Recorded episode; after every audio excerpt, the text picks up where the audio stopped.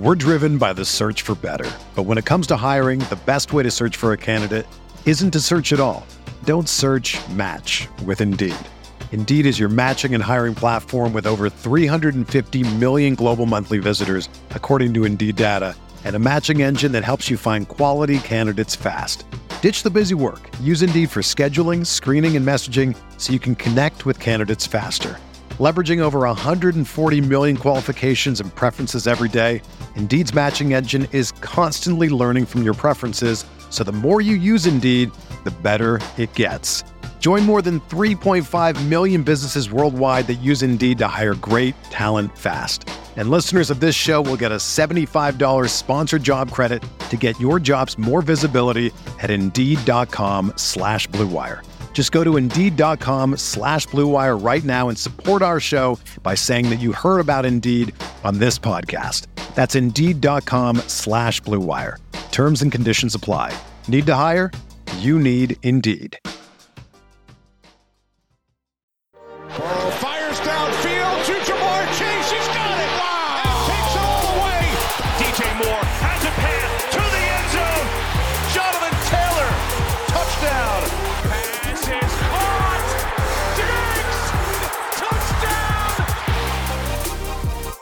Hello, everyone. Welcome back to RotoViz Overtime on RotoViz Radio, brought to you by Blue Wire. My name is Colin Kelly. You can follow me on Twitter at Overtime Ireland, and as always, my co-host on the show is Sean Siegel. He is my co-manager, my co-drafter on today's show as we continue our draft in the Best Ball Mania Tree Tournament. The draft has got off to an interesting start. We're about halfway through.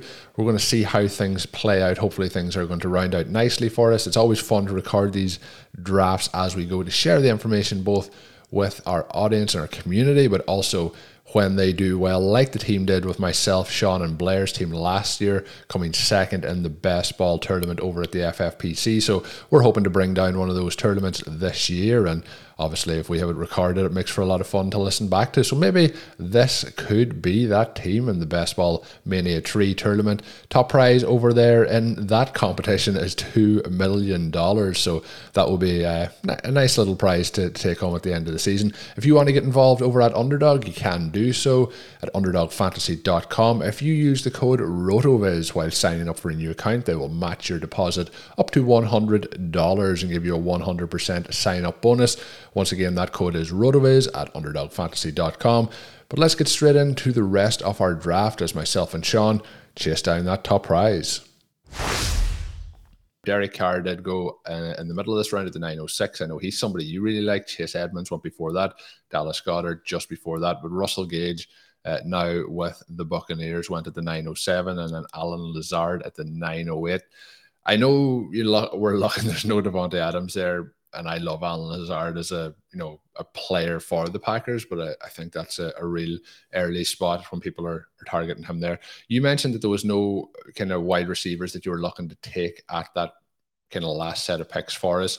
The last one of those that would have been kind of close to the top is Chris Olave. Um, he's after going off at the 909. Then Michael Gallup, and still on the board, we have the likes of Robert Woods and Chase Claypool. Um, is is Claypool somebody who starts to get to that point where you're like, well, that might be interesting, or are we looking at all those names that have kind of leaned out there as uh, you know players that we're not targeting? The other one that did go off the board was Christian Kirk, who I know we're not very excited about, even though uh, the Jaguars give him a huge amount of money this offseason. The player in this range um, that might be interesting, even though we've gone running backs earlier, is uh, Kareem Hunt and Devin Singletary. I think both could be interesting. They could.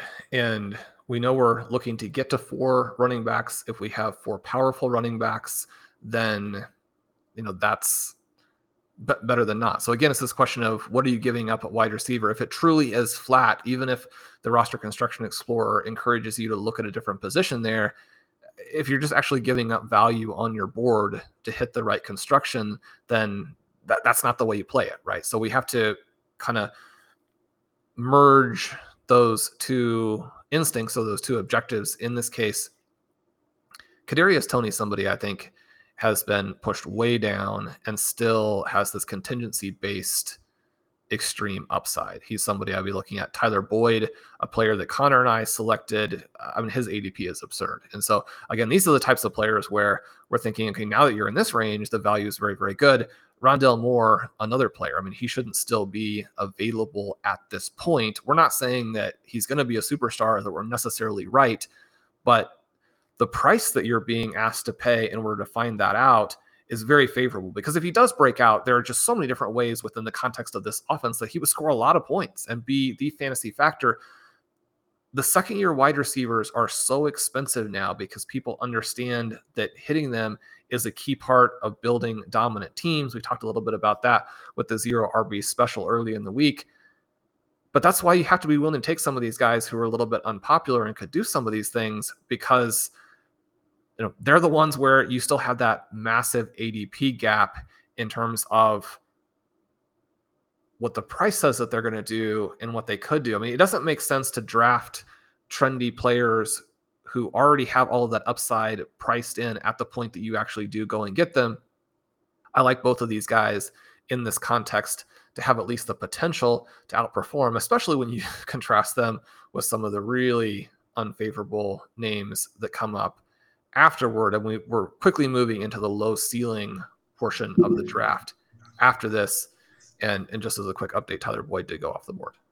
Yeah, and when we look at it as well, just through the the players that are available and looking at builds, you know, we started off the running backs earlier in the draft, but I think when we look at it, the options there that I mentioned, the likes of Singletary, the likes of Hunt, there's a real nice option there in the kind of ninth, tenth round for your kind of zero RB builds as well. And in this range too, you mentioned the flat kind of disgusting area wide receiver that we have kind of weighted our way through with the quarterbacks.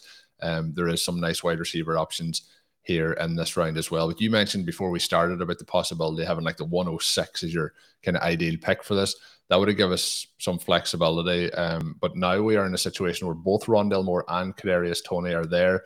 Sean, I'm going to say that my dream scenario here is that we get both of those guys in these next two picks. Who do you want to prioritize over the other here?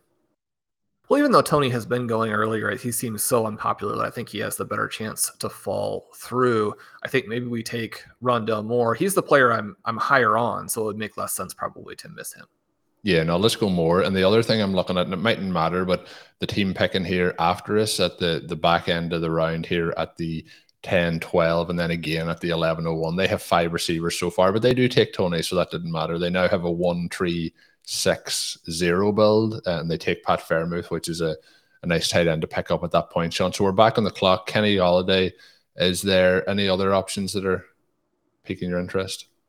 Well, we could go with a tight end. It's never too early to take Albert O. It's also a situation where I think that either Jarvis Landry or Jamison Crowder is really interesting here. Crowder away to get some leverage off of those more popular yeah. Those more popular Bills wide receivers. I mean, he's basically a good version of Cole Beasley, right? Now, there are ways that this team could evolve this season to where they don't need him at all and so then you lose even kind of the the floor element there. But one of the things that Connor and I talked about a lot as we were making these picks and actually selected both Boyd and Crowder is that these guys end up being devalued in best ball leagues beyond where their scoring actually suggests they should go. They both still have the potential to score touchdowns. They're both with elite quarterbacks. And when people are trying to figure out a way to have a team that's in the finals that is different than the rest of the group. If you're thinking that a lot of the teams that get through will be Diggs, Allen, Davis teams in some way, shape, or form, if you're thinking that at least one of the likely scenarios, and we don't know how the Bills will play in the fantasy semifinals, we don't know how the Bengals will play in the fantasy semifinals, but if you're looking at the Bengals and Burrow, Chase, Higgins as players who are very likely to factor into that, one of the ways that you can gain some leverage on them is to draft Tyler Boyd and Jamison Crowder, guys who in a specific game could end up with a lot of receptions. They could get that touchdown. Obviously, Connor defeated us in the FFPC final last year, specifically because Tyler Boyd did score a touchdown. I mean, that was the margin that we lost by, right? And so Boyd, I think his ADP is is really silly, but Jamison Crowder, a player that I actually think there's a scenario where he's more valuable than Boyd, a scenario where he actually becomes a target hog in that offense. I'm not saying it's the most likely scenario, but at this price, when you're looking at that kind of player, you know, I, I definitely want to take that gamble at least on some of these teams. Yeah, and I, I, think like what you're talking about there, you know, sometimes we talk about big gap and small gap running backs, and when we see that with wide receivers, we talked about T. Higgins, I believe it was in the third round, Ja'Marr Chase going in the first round. So the gap down to Tyler Boyd then is is obviously significant. And then we look at Diggs to Davis, and uh, the thing keeps striking me with uh, Gabriel Davis heading into the season. I really like Gabriel Davis, and I drafted him all last offseason, was hoping for a big season for him in 2021. When we look back at the season as a whole, he had 35 receptions, just over 500 yards, and six touchdowns. But he obviously had the massive playoff game, but he also had big games towards the end of the previous season. And, um, you know, does Crowder go in there and, you know, just simply outscore him on the season? Um, I think he could be getting a, a, huge value there at the ADP that he is going at. So uh, I've always thought that Crowder was like a poor man's Jarvis Landry kind of, and uh, I think that he could be very interesting in that Bills offense because we know that Josh Allen doesn't pass to the, the running backs a lot, but he does like to scramble and you know those short to intermediate passes to somebody like a Crowder could be could be really worthy in this offense. So we are now nine picks away, Sean. The f- question we have a bit of time I'm going to ask you. We did pass up on on Cousins as a potential third quarterback. I'm asking you the question now: Are we going to risk it here and, and settle on the two quarterbacks, take the upside approach and, and chance it with Lance, unless unless something falls to us perfectly. The other player that would be coming up here is Justin Fields, who just goes off the board, but I have a lot of concerns around the the Bears offense this season, and I think that'll obviously affect Fields. So, are you happy to roll with two quarterbacks in this draft? Or are you thinking about adding a third at some point?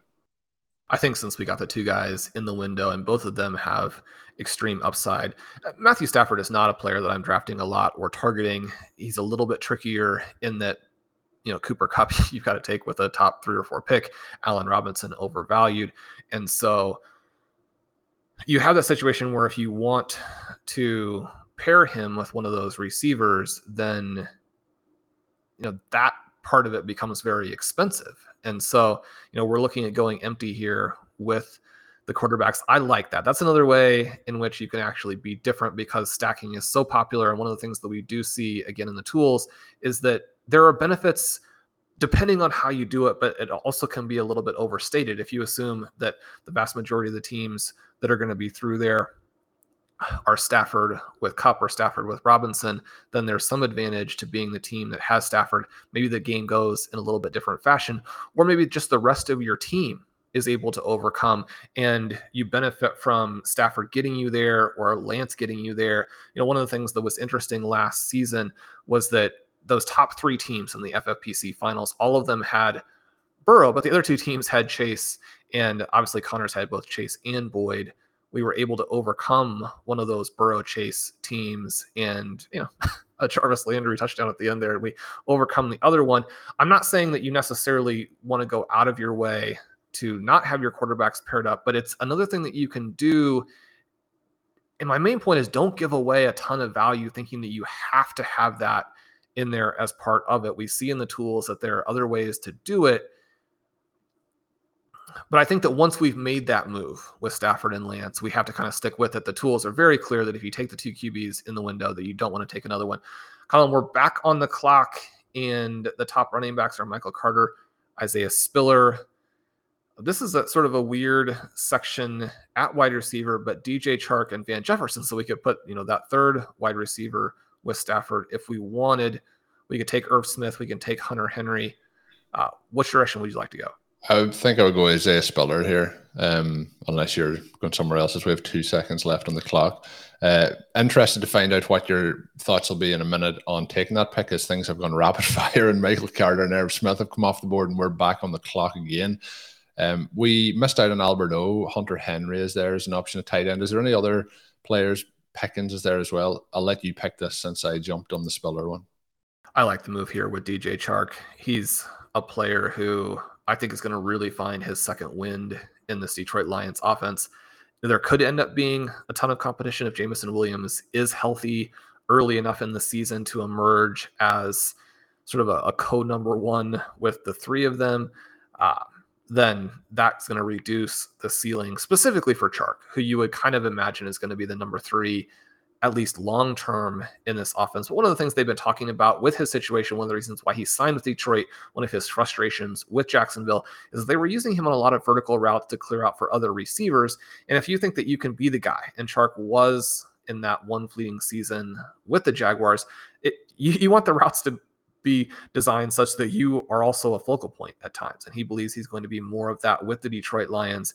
You can also look at it from the perspective that if teams adjust and are looking to stymie that elite run that Amon-Ra St. Brown went on at the end of last season, and he's sort of the defensive focal point to start out 2022. You know, Chark might be the guy who is able to develop a rapport with Jared Goff. Goff actually played okay down the stretch. There might be some chances for some shots. Once he establishes himself there in the first month, perhaps more of that leaks through than maybe, again, the pricing indicates here.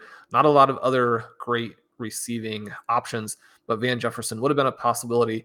Will Fuller has not signed yet, but I still think it's an interesting guy. Jarvis Landry was the player I was hoping would get back to us. He went a little bit before our pick. I think he's the preferred way to play the New Orleans Saints when you look at the different ways that offense could play out and the prices of the three main receivers there. Jahan Dotson, just another interesting guy. We're not high on him, but when you're looking at the receivers, and again, in these tournaments, we're focusing on players who actually have a wide range of outcomes, even if the floor isn't that great we don't want to reach for them, but when they fall, like Dotson does in most of these formats, then that portion of it is a little bit interesting. You mentioned that we had lost tight end. Um, Gerald Everett and Noah Fant, our, our favorite guys, would be two players who might come back around. That was what I was wondering when I was mentioning those players earlier. You obviously have the board up in front of you as the you know latest ADP, and I'm, I'm going through a, an Excel sheet that I have here from uh, a couple of days ago, and I, I was thinking wonder wherever it is on this board for for Sean when I mentioned those tight ends. So yeah, I definitely think both of those guys. Um, hopefully we, we get at least one of them. You never know, possibly dipping to two of them. But you mentioned Jahan Dotson. He is now still on the board. His ADP is 142. We are at pick 158 as things stand, and we are nine picks away. So if he did get back, I think that he would be somebody there. You mentioned Will Fuller not having signed. We are kind of at his ADP, but by the time we pick, we'll be about 10 picks past that. Um, obviously, the concern there is a lot of these wide receivers. Uh, Will Fuller's obviously younger than the likes of Julio Jones, but there, there's a lot of these guys who haven't got signed yet. But Jarvis Landry was one of those who fell into a pretty solid landing spot with the Saints. So it's always that thing of you know drafting them when they're not signed versus um, you know waiting to make sure they do actually get signed somewhere. Dotson does go about around after his ADP we'll be waiting here to see. So, Sean, Will Fuller, I mentioned they're not being signed. Is that any concern of you, you know, taking him at this point? And then you mentioned the the tight ends. I think they are the guys that we do really want to get. But the other question I do have for you is Odell Beckham also goes off the board and Van Jefferson. Odell Beckham being one of those guys who isn't signed as well.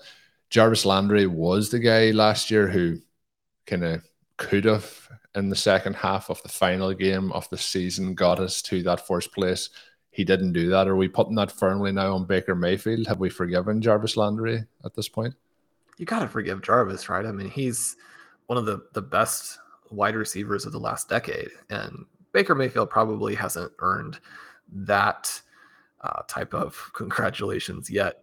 We'll we'll see how this develops. I, I, I do like the situation there with the New Orleans Saints. I'm skeptical about that offense in general, but I do think there'll be some uh, playable pieces, right? So we'll we'll see how he's able to work his way into the rotation there. You get the impression that Michael Thomas definitely still has some questions, which is not the case that I think you want to have if you are buying Thomas in some of these drafts. Colin, we're we're close again. Fuller still there. Joshua Palmer, we mentioned that situation with the Chargers. We might take that shot with Gerald Everett instead. KJ Hamler, one of our favorites. Robbie Anderson, one of our favorites we talk about some of these deep threats getting overdrafted at times in the best ball leagues, but I do think that when you have a chance to get some decent values on them, like we did with Chark, like we could potentially have with Hamler and Anderson, you don't want to pass those up either. a couple of rookies, Jalen Tolbert and Wan'Dale Robinson. Already the puff pieces on Wan'Dale have been very enthusiastic, and he's a guy where I've just been stunned at where he's going in rookie drafts. It's been much too low. Yeah, I think he's much too low as well. And he is somebody that I think you know. You mentioned a couple of names there. We can't we can't not get uh, KJ Hamler here in this draft. Is you know if, if, anything is possible, but we are back on the clock, and Taysom Hill has gone off the board am, am I making a mistake here, or is Gerald Everett has he just disappeared into thin air? Well, he just he goes very late, right? He goes very late, and so I'll have a lot. It'll probably be the wrong play. It'll probably be my version of the fantasy douches Jared Cook, the tilting at rain at uh, windmills. you can tilt at them too, I guess.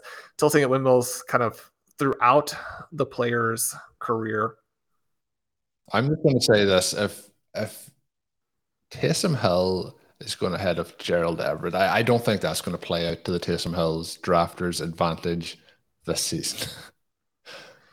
I was just like, say, right? Fanta's gone off the board. Fanta's gone off the board. Now Taysom Hill has gone off the board. Where is Gerald Everett? I joked on this on the recent draft I did with Zach.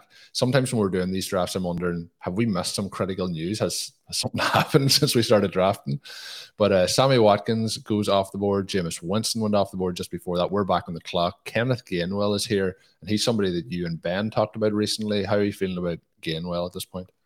I think we need to make sure we get the rest of our wide receivers. The four running backs are probably the limit with that particular start. I don't know. I just we, we've got to get Hamler there. Sean we're gonna have we're gonna have that uh that Denver Broncos offense covered yeah, I, I, think we want to stay at the four running backs. Is that unless we get to the last pick and running back is so clearly better.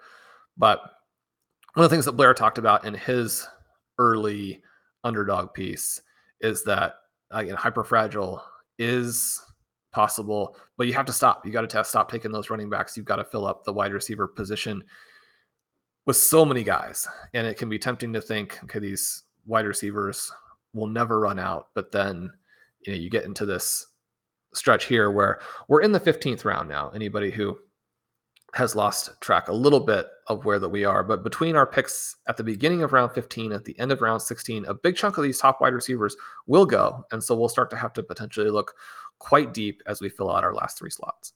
Yeah, and just out of interest, um, with say a different build, um, Gainwell, I think is somebody that I'd be targeting there. Just for people listening Gainwell would be somebody you're targeting there if it if it wasn't the case that we had the four running backs already. Very definitely, and it may be a situation where it would have been preferable to grab him at that spot and take a wide receiver where we took Isaiah Spiller, but I do like Spiller. And if one of these sort of backup running backs ends up benefiting from an injury, and again, an injury we hope that doesn't happen, we're driven by the search for better. But when it comes to hiring, the best way to search for a candidate isn't to search at all. Don't search match with Indeed. Indeed is your matching and hiring platform with over 350 million global monthly visitors, according to Indeed data, and a matching engine that helps you find quality candidates fast. Ditch the busy work. Use Indeed for scheduling, screening, and messaging so you can connect with candidates faster. Leveraging over 140 million qualifications and preferences every day, Indeed's matching engine is constantly learning from your preferences, so the more you use Indeed, the better it gets.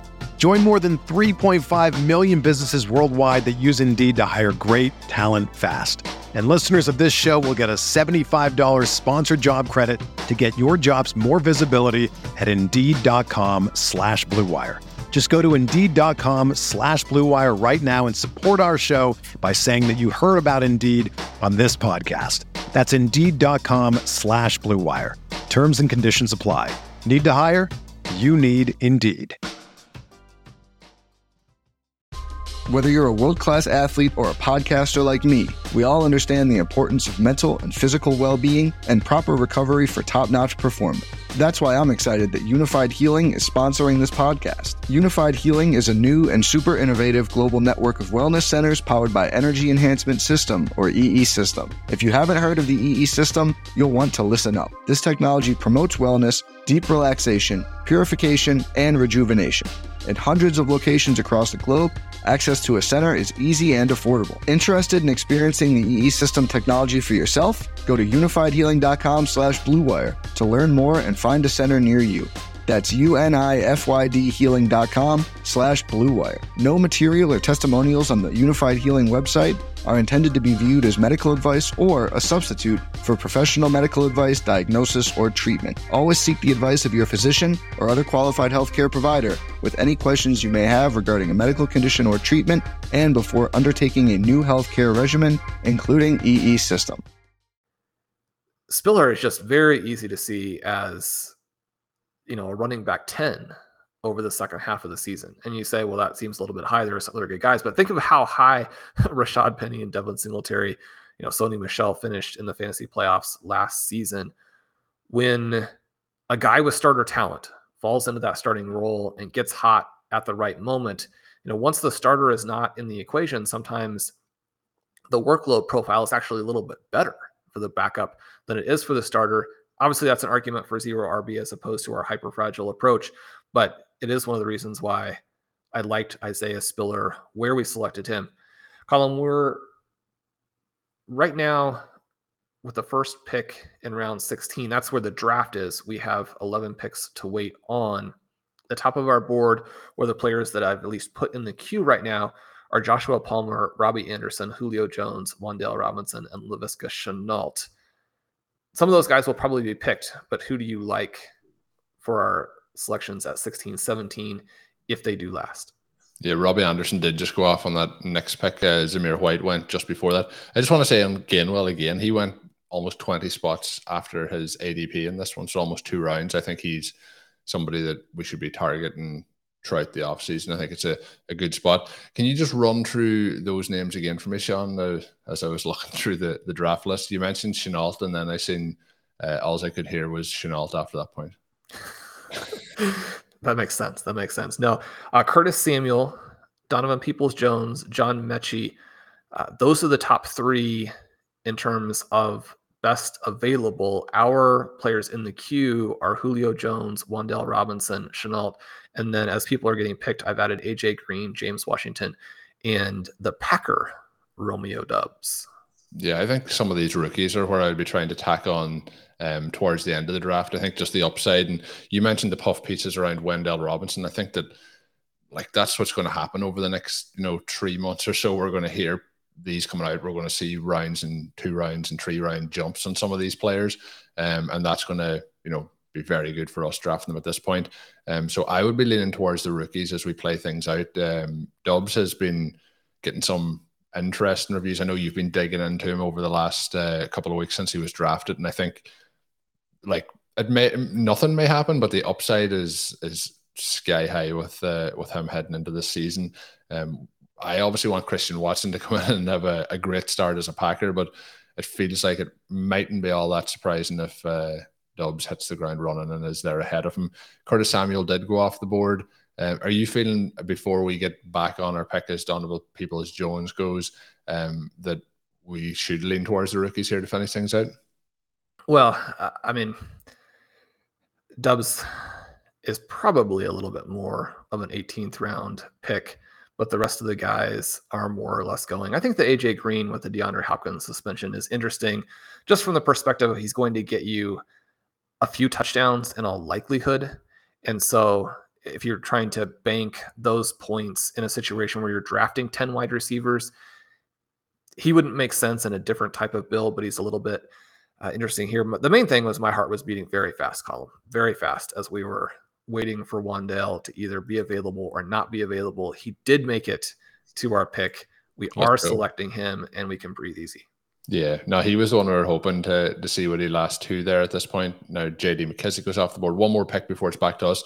Uh, there was a couple of players there that you did touch on, like Peoples Jones. Not just not all that excited heading into this season for a couple of those names that we mentioned. John Metchie's there as well. Just you know, obviously somebody's going to score points for the Houston Texans this season, but will it be many points? Uh, it doesn't really feel like it. Jared Goff goes off the board now, Sean. So we have our our options again. Um, who are we looking at here? Well, I think this probably comes down to Laviska Shenault versus James Washington, right? Washington, a player who was buried behind good wide receivers in Pittsburgh and a bad QB. And so that combination is really the worst. He's going to not be buried, at least at the start of the season, and have a much better quarterback in Dallas. So that's an interesting play. But I mean, do we want to pass on Shenault? Well, I'll let you do it. You can break my heart if you want. And Sean goes with Shenault as uh, I think that's, uh, and I was joking earlier with the TJ Hockenson pick because I wanted TJ Hockenson every bit as much as Sean wanted to draft him. But um, I, I just, I don't think I'll be able to give up Sean. It would be one thing if Shenault was going in the, you know, 12th round, 13th round. He's going here at the 1702. And last season, I was drafting him, you know, I think maybe up as far as the fifth round at one point, which just obviously didn't work out last season. Um, do you think there is hope of a reclamation project there? You mentioned the situation of the bad quarterback situation stuck behind wide receivers in Pittsburgh um, for Washington, but you know that last season for Jacksonville with Urban Meyer there was just I don't know couldn't have gone any worse. You know you have a, a first round or top pick in the, the draft coming in as a proposed general uh, generational quarterback, and just everything falls apart. Obviously, we have Etienne who missed the entire season through injury, but you know, I still I'm still holding out some hope there for Laviska Shenault. Yeah, I mean it's a tricky one, right? Because you look at what he did last year, and he did not get open down the field, and he did not catch the ball well anywhere. And so he got, himself, he, got, he, got, he got himself into such a situation that you're starting to tout AJ Green ahead of him. That's that's well. to be clear, we did not draft AJ Green, but yeah. So I mean, I think you have to be realistic about it.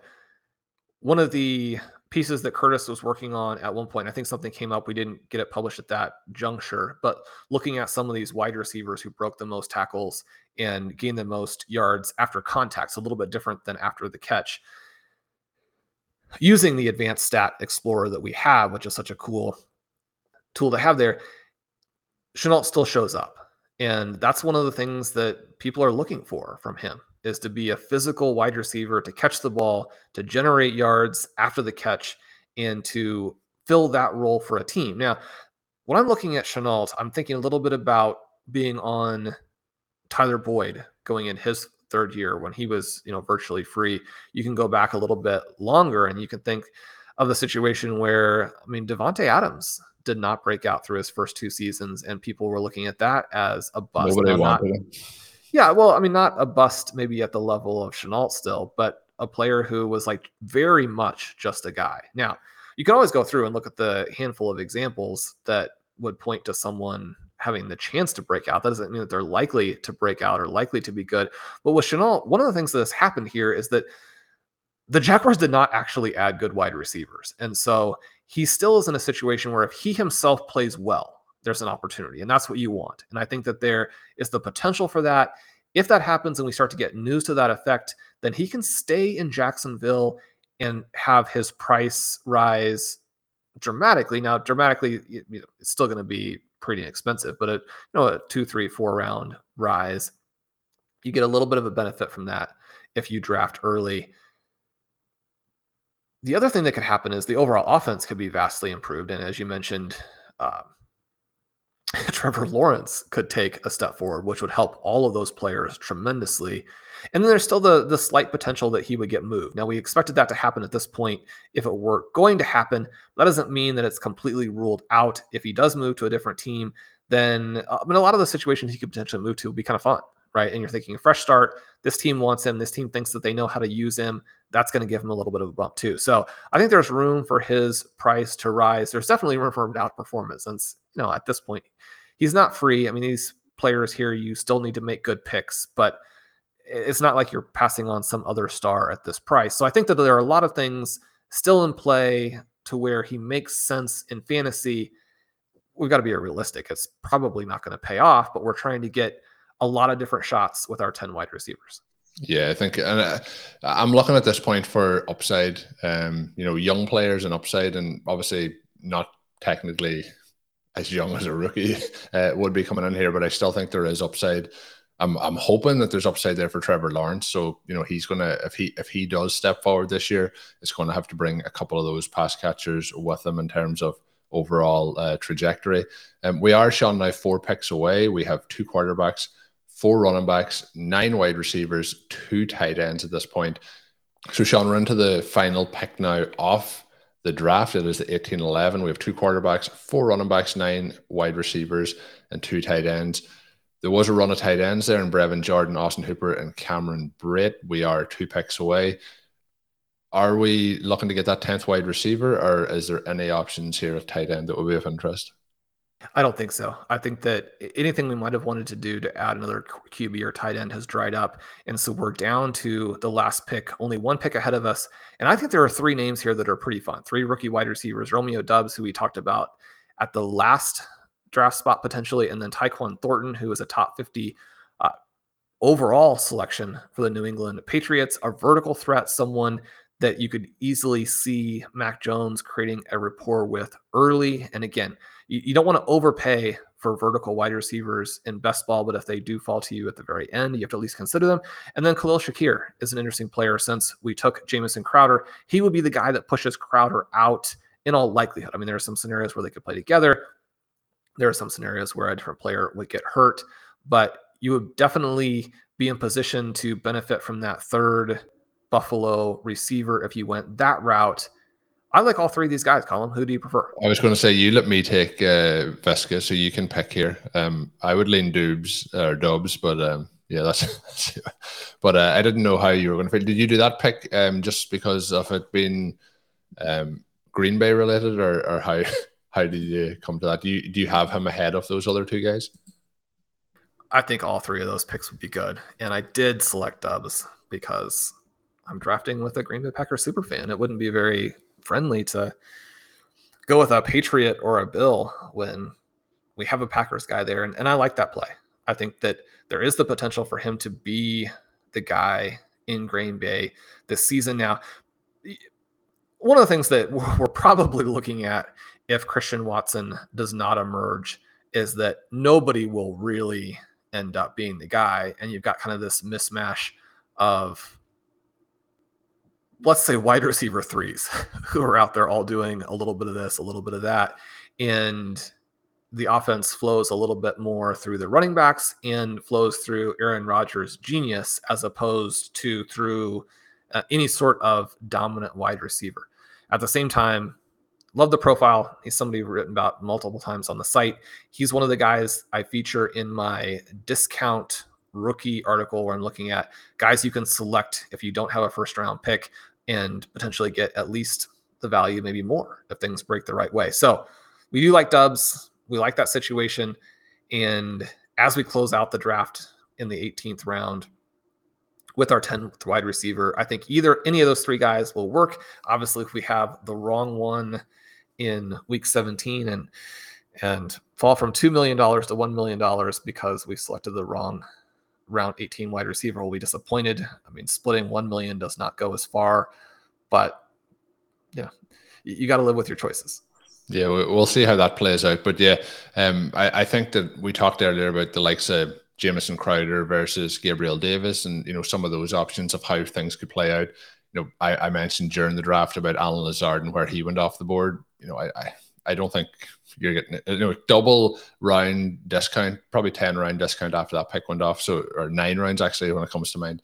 But I think that we could see uh, Dubes outscore him there. But that is going to take us to the end of our draft episode. As I mentioned at the start of the show, if you are using Underdog Fantasy or you're signing up for the first time, you can use a new account to get a 100% sign up bonus and they will match your deposit up to $100 with the code RotoViz. Don't miss out with that.